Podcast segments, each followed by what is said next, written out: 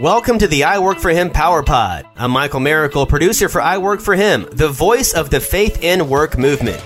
We are on mission to transform the workplace of every Christian into a mission field. Each quick listening Power Pod is designed with you in mind and jam packed with kingdom resources to help you connect your faith and work. How will this impact your workplace? Let's find out right now. You know, the truth is that, that there's so much, there's a lot of lies out there about living out our faith in our work. And, and here's some of the lies that we've seen perpetuated. We want to make sure people understand this that some of the lies that have been perpetuated upon uh, the body of Christ, that there's two tiers in the kingdom, that there's the um, uh, Wait, so the lie is that the lie is that there's two tiers. okay, right. The lie is that there's what two are tiers. those two tiers? Well, that there's like the the sacred people that have jobs like pastor and missionary, and then there's the secular people. And so there's really important jobs and there's everybody else. Well, that's a lie. Because in uh, Colossians 3.23, Paul writes that we're all serving the Lord in what we do and everything that we do.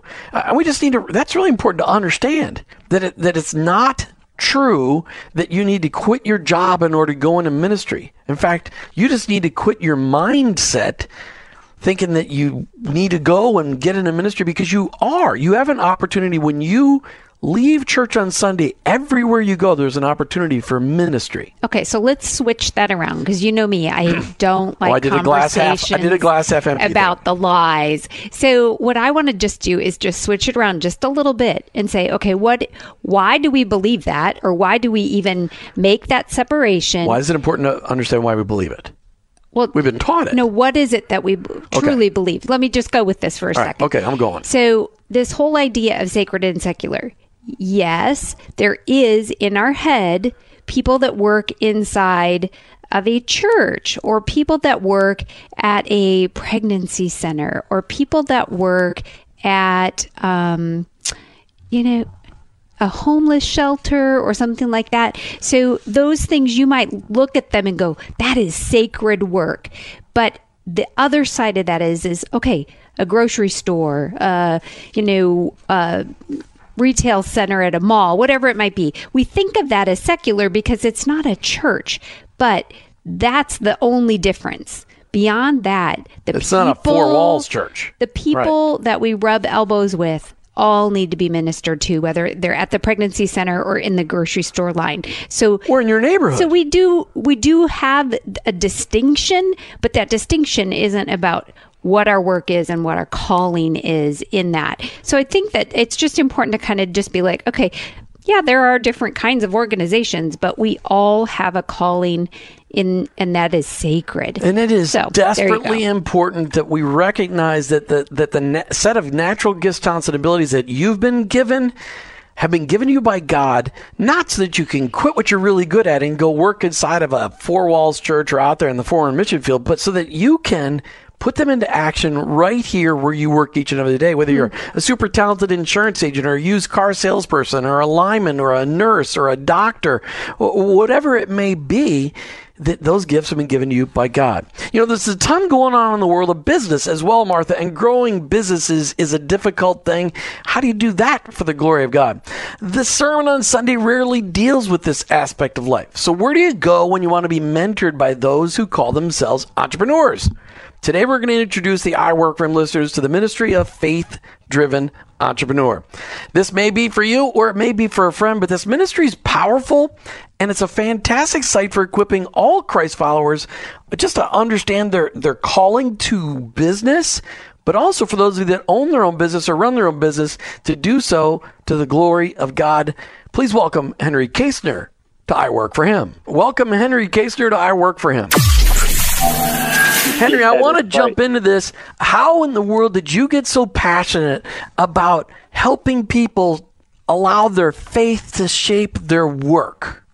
Yeah, well, you know, part of it is with with almost anybody's story. It comes out of personal experience, and for me, and in particular, it came from a from my experience as an entrepreneur. I felt called uh, to start a business and enjoyed it. Felt alive when I was doing work, and as time went by, I came to understand that there needed to be a greater purpose to my work than just competing and winning and making a lot of money. And so that uh, that pursuit or that knowledge, I should say, really led me to think more broadly beyond the business I was running to what are some of the struggles and the challenges that other people are wrestling with, and how might I help them? You know, Henry, a, a, listener emailed us when she knew you were coming on today, and she asked, You know, I'm a woman who loves business and I run my own business. However, I'm having a hard time finding any ministry that wants to feed into me with my unique needs as a woman. Do you know of any ministries designed for me, the Christian woman entrepreneur? Can faith driven entrepreneur help a woman entrepreneur as well? Well, I'd like to think so. I think we've got some contributors on the site on Faith Driven Entrepreneur that are that are women that have been successful entrepreneurs and then also struggling entrepreneurs. I think that uh, women are uniquely qualified to be entrepreneurs, and yet they also have some unique and challenging needs uh, in balancing uh, things like motherhood and, and some of the other things that might otherwise um, compete for their time. Um, mm-hmm. So uh, there are some entrepreneurial organizations. Uh, I think one is called Forward uh, mm-hmm. that are national, focused on female entrepreneurs. And um, and if you do if you do a uh, uh, search on the Faith Driven Entrepreneur site, you'll find some content from some great female authors. And yet, maybe also your listener might find out that we don't have enough, and they find out some other folks that they could recommend in uh, that might also speak to that to that uh, audience, which is half of America.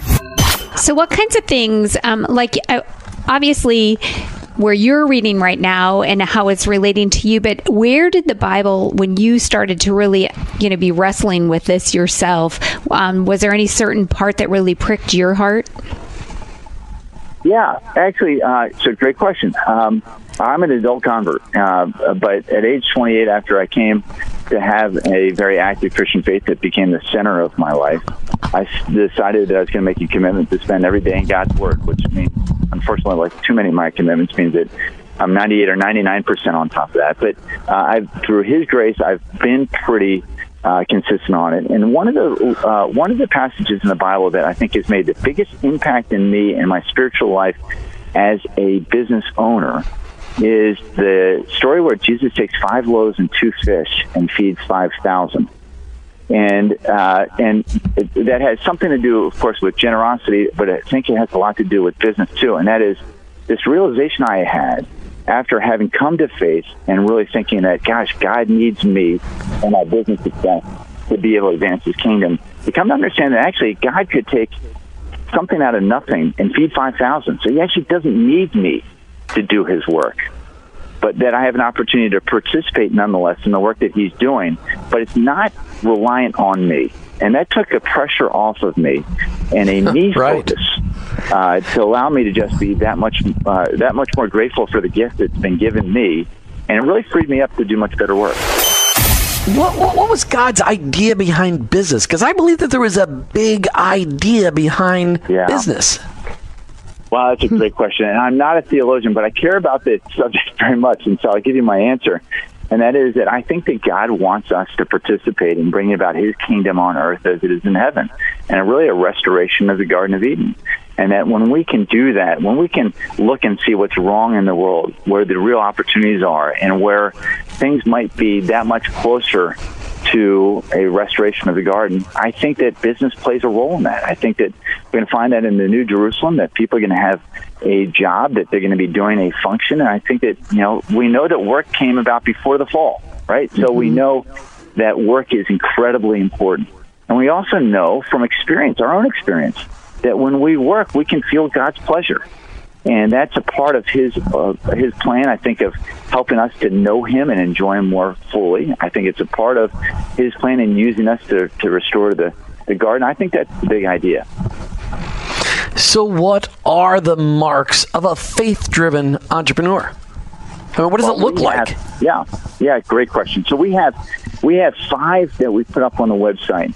Uh, and in the process of, of, thinking about expanding a little bit, I'll, I'll, tell you about that here in a second. But the five that we have seen as kind of unifying principles for a faith-driven entrepreneur uh, are as follows. Number one, leaders transform.